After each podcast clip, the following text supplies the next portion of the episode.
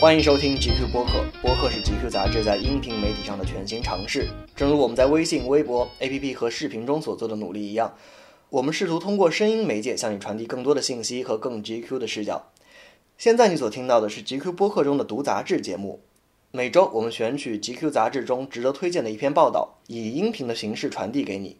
如果你期待一个口述的好故事来占据你无法通过视觉获取信息的时间，比如上班路上、在家打扫卫生的时间。我们推荐你锁定这个节目。今天推荐给你的是《GQ 杂志》二零一四年五月刊上的一篇报道，讲述的是陌陌科技 CEO 唐岩的故事。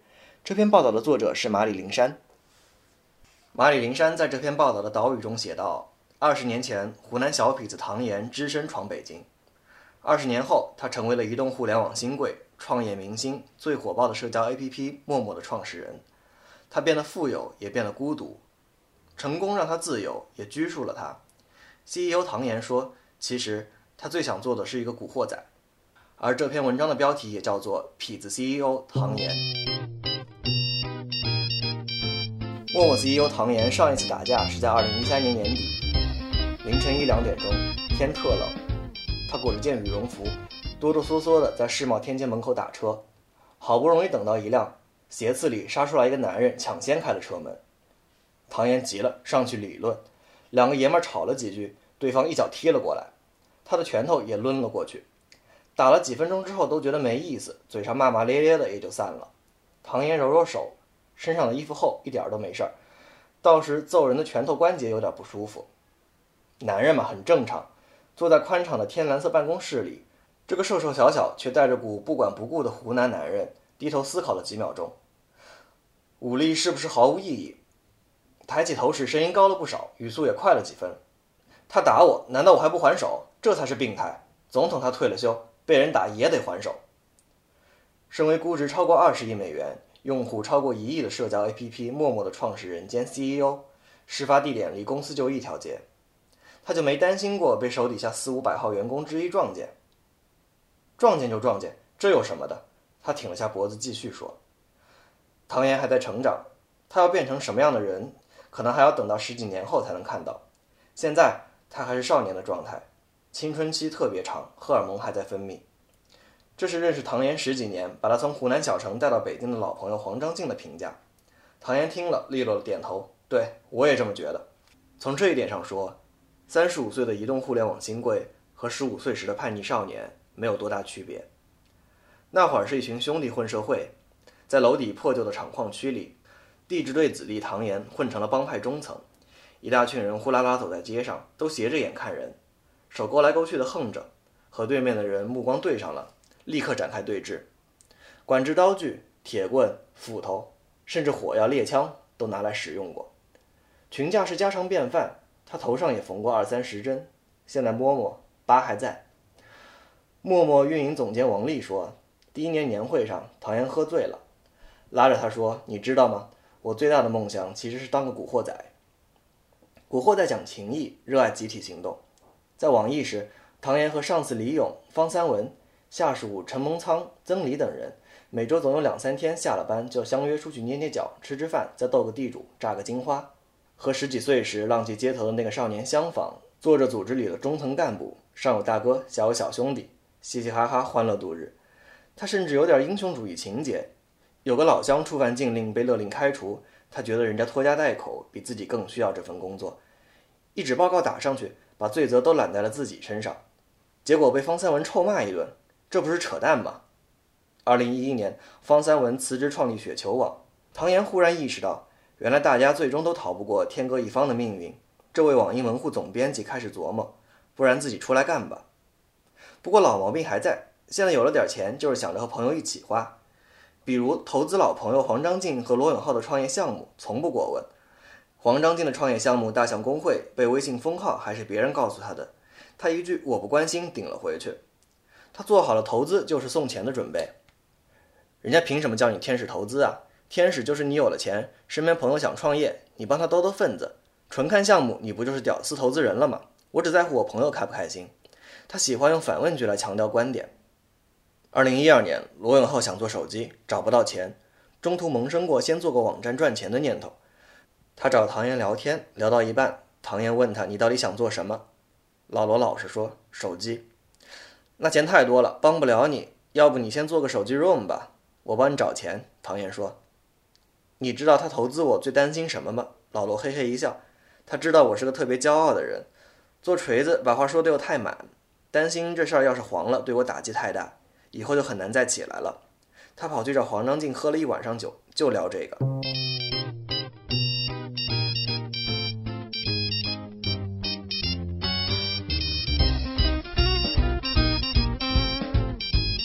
唐岩没能吃上药推荐的牛排，他被旧金山的高级餐厅拒于门外，因为他穿了一双运动鞋。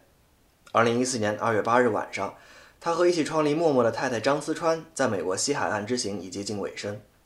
餐厅服务生打量了他一会儿，这个留着平头、中等身材、穿得像大学助教的男人，实在没有富豪的迹象。唐岩和太太只能随便找了家小馆子，凑合吃完，他出门抽烟。站在旧金山的大街上，随手拿出手机刷了一下陌陌的后台，用户数刚好从八位数变成了九位数。太太走出门来，他说：“等等。”抱起他，然后原地转了几圈，用户数过亿了。二零一一年三月，唐岩创立了陌陌科技。之前和太太商量，没做成怎么办？太太说：“那就再去上班。”他又问：“创业了不就是不想上班吗？那怎么办？”太太答：“那就再创业。”他再问。再失败能不能卖了房子？太太说行，那就再试试。摁到第四回合，太太说那就离婚。他心里有了数，起码能试三次。算算身家加上股票，总共有一百来万人民币。他想了想，应该是够了。默默在霄云中心的一间一百平米的办公室内成立。前网易产品经理雷小亮与高级技术人员李志威成了前两名员工。他们都没有开发过手机软件，只能买来。iOS 三十天速成这样的教材，一边看一边写代码。第一名技术工程师是他们在 QQ 群里贴小广告招来的。懂技术的人每天还有活干，唐岩对此一窍不通。大多数时候他只能躲在电脑后面打帝国时代，只有开会时他才打开投影仪大声地提意见。这儿照片太多了，不行。有时他会提出一些对技术人员来说不具备可操作度的要求，例如希望地理位置能够在超过五百米移动范围内就重新提交。而这会为陌陌招致隐私问题，同时手机会极度费电。八月三日，陌陌正式上线。二零一二年七月，陌陌完成 B 轮融资，估值约一亿美元，用户数不超过千万。去年十一月十三日，唐嫣发了条微博：“我们不亏钱了，谢谢。依靠游戏运营与表情增值服务，默默实现了盈利。”罗永浩特烦唐岩一点，他加班熬夜搞得面色灰白，唐岩却几乎不加班，还总挤兑他。没有一家公司因为不加班而死掉。他教育罗永浩，公司 CEO 应该只做三件事儿：一是正确融资，二是在关键位置找到关键的人，三是定好大战略。其他事不该管就少管，视为管理哲学。上线初期，用户数刚过百万，服务器当机了，迟迟不能恢复。唐岩问了才知道，技术人员竟然在家抢修网络。老罗愤愤，悠闲到这种程度，真可气。不过那都是创业初期的事儿了。春节后，唐岩的发条明显上紧了。从美国一回京，他连时差都没倒就开始上班。他还是认同创业不能够靠加班，不过阶段不同了。就好像拍电影，开始很松弛，快杀青时你会越来越紧张，接近成品时根本不存在任何时间节点，你就想着赶快跑，节奏越来越紧凑。换句话说，陌陌快成了，所以必要时 CEO 也要敢发火，拿点大哥的样子。做出点恩威并施的架势。春节后上班，原定上线的新版本因为节前的松弛而必须推迟。他没为用户数破亿庆祝，而是召集管理团队开会，结结实实的发了次火。对创业初期就在公司的老员工说：“你干不好，我可以找别人。”不是吵架，他纠正了我对于这次会议的措辞，完全是老板训人。这一阵，他每天至少工作十六个小时，七点半起床，早餐就在楼下吃，然后直奔办公室。那顿牛排餐之后，他和太太再也没有单独吃过一顿饭。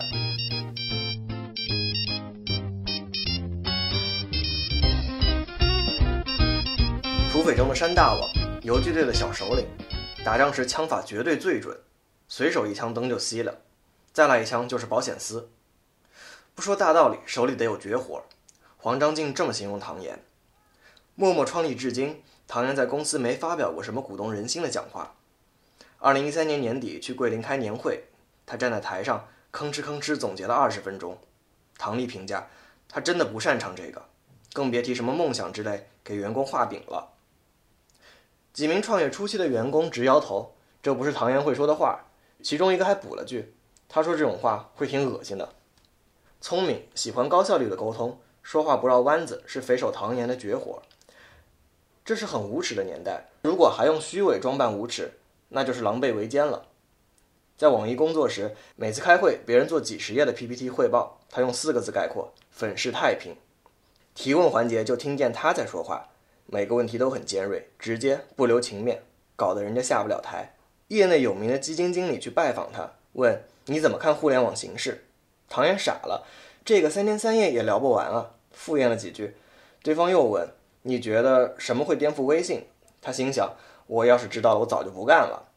直接回答：你来之前应该在百度先搜一下。他的管理风格也是直来直去的。在网易时做专题策划，靠着椅背专注的看，时不时的说一句：等会儿这儿不对。有时也给编辑们撂句话，标题多个字少个字，流量就会有大幅的提升。若干年后，曾理还语带佩服唐岩懂人性。对朋友和身居高位的人，唐岩说话则刻薄。喜欢挤兑人，前者是熟人之间的放肆，后者纯粹就是因为看不惯。他的微博没有加 V，不聊工作，聊八卦，嘲讽精英，例如雷军和李开复。要是听到某个看上去很牛逼的人，实际上很龌龊的八卦，下次饭局上他准会眉飞色舞的传播。那些人恶心别人几十年了，凭什么我不能挤兑他？得到万人敬仰，没有一两个挤兑才不正常。下属们喜欢他，是因为他愿意提携，工作出了成绩，升职加薪毫不含糊。曾理和他认识九年，只在自己生日买过两次单，其他时候都是吃唐岩的。罗永浩是暴脾气，性子一上来就教训下属，唐岩奚落他，老罗不服，偷偷观察，发现唐岩真的很少发火。和削尖脑袋往名利场钻的人不一样，唐岩不用担心混圈子会损失什么。人脉是世界上最不值钱的东西，卖资源能卖什么？我不信。做陌陌之后，他没出席过一次所谓的行业论坛。只在投资方经纬投资内部开过一次圆桌会议。他说：“所有要拿麦克风说话的会都是傻叉会议。实在推不掉的活动，他就指派王丽去。王丽愁眉苦脸，他笑得开心。这不就是老板的福利吗？”微博上有用户骂他，真犯了错就先道歉，但要是对方撂了脏话，一定针锋相对的骂回去。我从来就没有什么用户是上帝的想法。我创个业辛辛苦苦，你骂我家人干什么？有人想八面玲珑地处理每一个问题，但只有上帝才做得到。尽量实事求是，直接一点儿，很可能整体效果还过得去，自己也轻松。二零零一年，黄章进第一次见唐岩，饭桌上还有红网的一位领导。当时唐岩干着一份推销礼品的工作，当着两个新闻界有头有脸的人物，小镇青年不但丝毫没有畏畏缩缩，反而透着股瞧不大上红网领导的架势。他无所畏惧。黄章进说：“我从那时起就觉得他有股劲儿。”生命力蓬勃，以后一定会成功。也就是前两年的事儿，朋友里有个膀大腰圆的汉子，有人起哄，让瘦小的唐岩和他比赛扳手腕。话音刚落，唐岩就起身活络筋骨，还是街头逻辑那一套。明明心里已经怯场，表面上却不可能让步半分。唐岩的发迹史始终挣扎在青春期漫长的余烧里，面对硬邦邦的现实，准备好了，挨一记直截了当的闷棍。最后，倒是大汉怯了场。财富改变唐岩了吗？曾理摇摇头，财富释放了他。换句话说，他现在表现出的样子，一定是他原来就有的样子，但可能原来没有条件做不到而已。初夏的某个晚上，在 Saint Regis 的酒吧里，唐岩要了杯 whisky。同行的人说起京城哪家酒吧的 whisky 最有名，他说：“改天你去我办公室里喝。”尤里·米尔纳就是俄罗斯著名的投资人，他的成功案例包括 Facebook、Zigna 和 Groupon，专门给我拿了一瓶。说是特别好的酒，身边人复述米尔纳的光辉战绩，他笑起来，眼睛眯缝着，往椅背上一靠，语气越发清淡的描写。我也不知道具体是什么 whisky，他专门拿了两次才拿进国内，就说是特别好。过了一会儿，他又开始描述在美国度假时住的酒店，就在悬崖边上，有名，景色极好，八千美元一晚。你要是要是路过的话，一定别忘了去看看。他在嘚瑟，他自己也知道。我朋友都说我虚荣，我反而觉得你们干嘛藏着掖着？所谓装逼，装要装在外头。我不干锦衣夜行的事儿。出门一定要住顶级酒店。要是当地的五星级酒店只有凯宾斯基这个序列的，他就会有点勉为其难。上次坐飞头等舱已经是很多年前的事儿了。一次和老罗从成都回京，他硬是把老罗经济舱改成了头等舱，还教育他，创业重要，生活也很重要。在网易时，他没有多少钱，开辆明黄色的福克斯特别扎眼。有钱了就换了奔驰，特斯拉在中国一上市，他就订了一辆。物质生活不对付，不过对着装还没什么品味。制组给他拍照那天，他自己带了身西装，穿了双球鞋，见着我们呵呵一笑，有点不好意思，就说就一双皮鞋实在是找不着了。他跟人打听能不能找个人每个月帮他制装一次，没别的要求，买点 Zara 合身就行了。虚荣这毛病不是有钱以后才养成的，输人不输阵，这是每个街头成长起来的小青年心里的金科玉律。他喜欢打网游，去了国外窝在酒店里上线，闲闲的补上一句。我在瑞士呢，网不太好。八个人联网打帝国时代，但凡在战役中表现突出，就立刻存盘看录像，不管其他人还要继续下一盘，先欣赏完自个儿的神勇表现再说。战友们骂他，假装没听见。别人电脑里都是高手的录像，他不。后来做了陌陌，打帝国的时间少了，他改下四国军旗，电脑里存了三四百盘录像，一水儿都是自己赢的。唐嫣的价值观是现代的，他不信攒钱那套。我身上没有口袋。算算七十岁就搞不动了，还剩三十年得花。他总觉得现在还没有到自己最有钱的时候，生活向正方向滚滚向前。我无权无势，能挣多少钱肯定和我自己付出多少成正比。有时他会想起十二年前刚来北京那时，那个湖南傻小子。两千零二年十二月一日，他带着全部家当，一个姑娘，一卷铺盖和两千块钱上京。他不清楚未来，但毫不怀疑自己一定会发财的命运。清晨从火车站出来，满大街找住的地方。下午三点在三元桥找了一个地下室，一个月三百三十块钱，杂七杂八住着好些人，地板糊了点纸，就那么隔开。除了一米二的床，还有一个特别窄的过道。隔壁床就是小区门口的水果贩子。冬天冷的不行，想搬到地上。问问价，普通的合租单间一个月九百块钱，押一付三。他足足攒了半年。半年后，他带着姑娘搬到了地上。转正后，工资一个月五千块钱，姑娘也找了份工作，月薪一千八。某天晚上，他想买一袋栗子，十块钱，因为姑娘不同意，吵了起来，冷战了两三天。他服了软，许下宏图大志，只要努力，总有一天咱俩能一个月挣一万块钱。姑娘骂他没出息，在北京两个人怎么着都得挣两万块钱才能过好日子。他心想，两万块钱怎么可能挣到一万，我就想吃什么就能吃什么了。这些过去的事他不避讳，但也不多想，没意义。不过他们是底气，在后面撑着，令他不再那么恐惧失败。他知道自己总能挨过来。他喜欢钱，也喜欢赚钱。刚创业时，全副身家都在公司，手头紧，他就呼朋引伴打德州扑克。他牌技好，脑子冷静，又爱说话，总能扰乱对手。在圈里被称为抢劫犯，一直和他打牌的结果，基本上就是输光身上所有的钱。说起这段光辉史，他嘴角一弯，抽几口烟，显得很得意。现在他有钱了，一晚上能赢几万、几十万都不在乎。要是去赌场放肆一回，也是个足够让人侧目的中国豪客。倒是有点寂寞，身边的朋友能玩得起一把十万的少了。黄章进写过一篇文章，讲一个朋友，一年十来万收入，也是当地首富。他告诉黄，他的人生梦想就是能在一家最大的赌场，带着两年全部的收入一把压上去。无论输赢，这是对生命力的肆意。唐岩转发了那篇文章，说自己特别喜欢这种状态。唐岩这小子，至少也有那么一刻这么想过。黄章进这么说。还有什么比一个曾经的穷小子肆无忌惮的挥霍金钱，更加能证明生命力的呢？唐岩不否认自己幻想过在赌场走一遭，推个几千万，或者把所有的好朋友都叫上，再找几十个绝世美女，花天酒地，乱七八糟。但这已经不是他的追求了。对一个已经有钱的男人来说，这种梦想因为唾手可得而不再珍贵。他现在的幻想更加天外飞仙，比如在伦敦买一支英超球队，加入世界顶级豪门的游戏，那得多造钱啊！可惜钱还是不够。他认真算过，个人账面得有十亿美元才能这么肆无忌惮地玩。他一以贯之的炫耀和嘚瑟，在财富的金钱光芒下，有时甚至有点可恶。不是没有人反感。这样证明存在感的方式，唐岩也意识到了，可他不在乎。我生到这个世界上，不当伟人，也不当学习榜样激励后人，其他人怎么想关我什么事儿？他和钱的关系不拧巴，钱使人幸福，这值得怀疑吗？他一脸狐疑，觉得这个问题简直匪夷所思。现在没有人的电话是我必须要接的了。他说：“财富令我自由。”他再也不是为了买十块钱的栗子而吵架的穷人了。今年春天，他给妻子买了四十万的钻戒，换下了当年那个五千块的。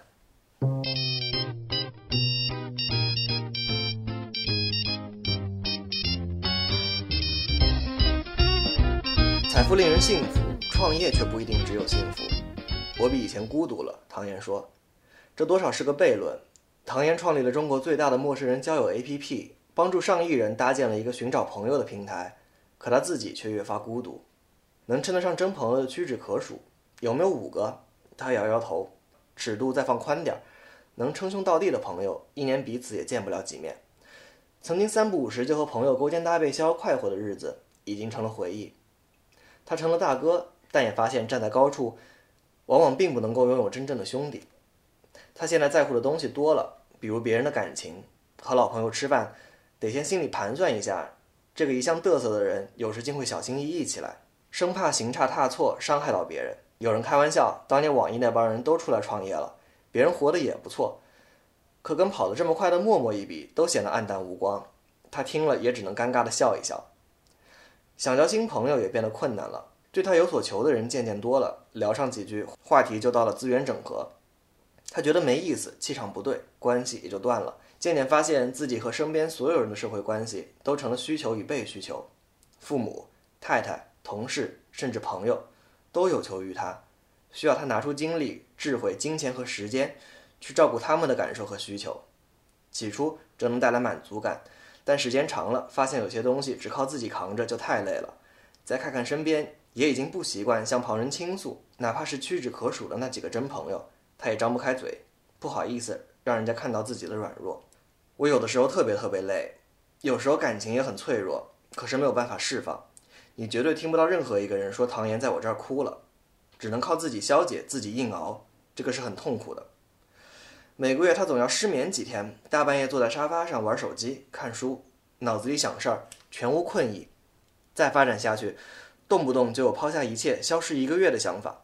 天亮了，可还是得上班，见投资人、开会，一波波人等着他拿主意，日程提前一个月就已经定好了，怎么可能再更改？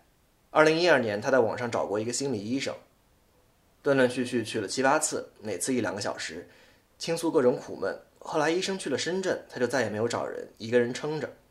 我好像有个姐姐，你能明白吗？他有一个哥哥，在他的想象里，如果他能有一个姐姐作为弟弟，他就会暂时退到弱者的角色里，拥有倾诉的可能性。那为什么不用陌陌呢？陌陌不就是用来满足大城市寂寞灵魂互相之间的需要吗？他的确常常在陌陌上和人聊天、加群、吹牛，但到了这个岁数与地位，很难将这些关系延展到线下。陌陌的典型用户就是过去的我，他说：“今天的我可能不是了，要顾及的太多了，有时甚至只是因为麻烦。年轻的时候看到一个漂亮姑娘就有原始冲动，现在潜意识里就觉得麻烦。他得承认，欲望与能力之间永远成反比。也有例外，他在陌陌上认识了一个啤酒店老板，离家很近，有时候想一个人待待，就去那里喝啤酒。老板忙的话，他就静静的喝。”闲下来，两个人就扯扯淡，天南海北，什么都聊，就是不聊工作。他的微博头像是桑尼克里昂，教父一里黑帮老大的长子。桑尼风流好色，花天酒地，鲁莽冲动，可是重家庭，讲义气，一句话是个真流氓。唐岩说，这是他最喜欢的电影和最喜欢的角色，满足了他对男人所有的幻想。一个人走在街上时，唐岩常常会胡思乱想。假如时光倒流，今天的他穿越到以前某个时间节点，会是什么样子？会不会修补过去的遗憾？能不能改写现在的无奈？想想就笑。命运总有它的必然性，后悔无用。假如今天功成名就的他与十七岁时吊着膀子混社会的他相遇，少年的唐岩会喜欢现在的唐岩吗？会吧，他说。以上就是本周 GQ 播客读杂志栏目的全部内容。播客是 GQ 杂志在音频媒体上的全新尝试。正如我们在微信、微博、APP 和视频中所做的努力一样，我们试图通过声音媒介向你传递更多的信息和更 GQ 的视角。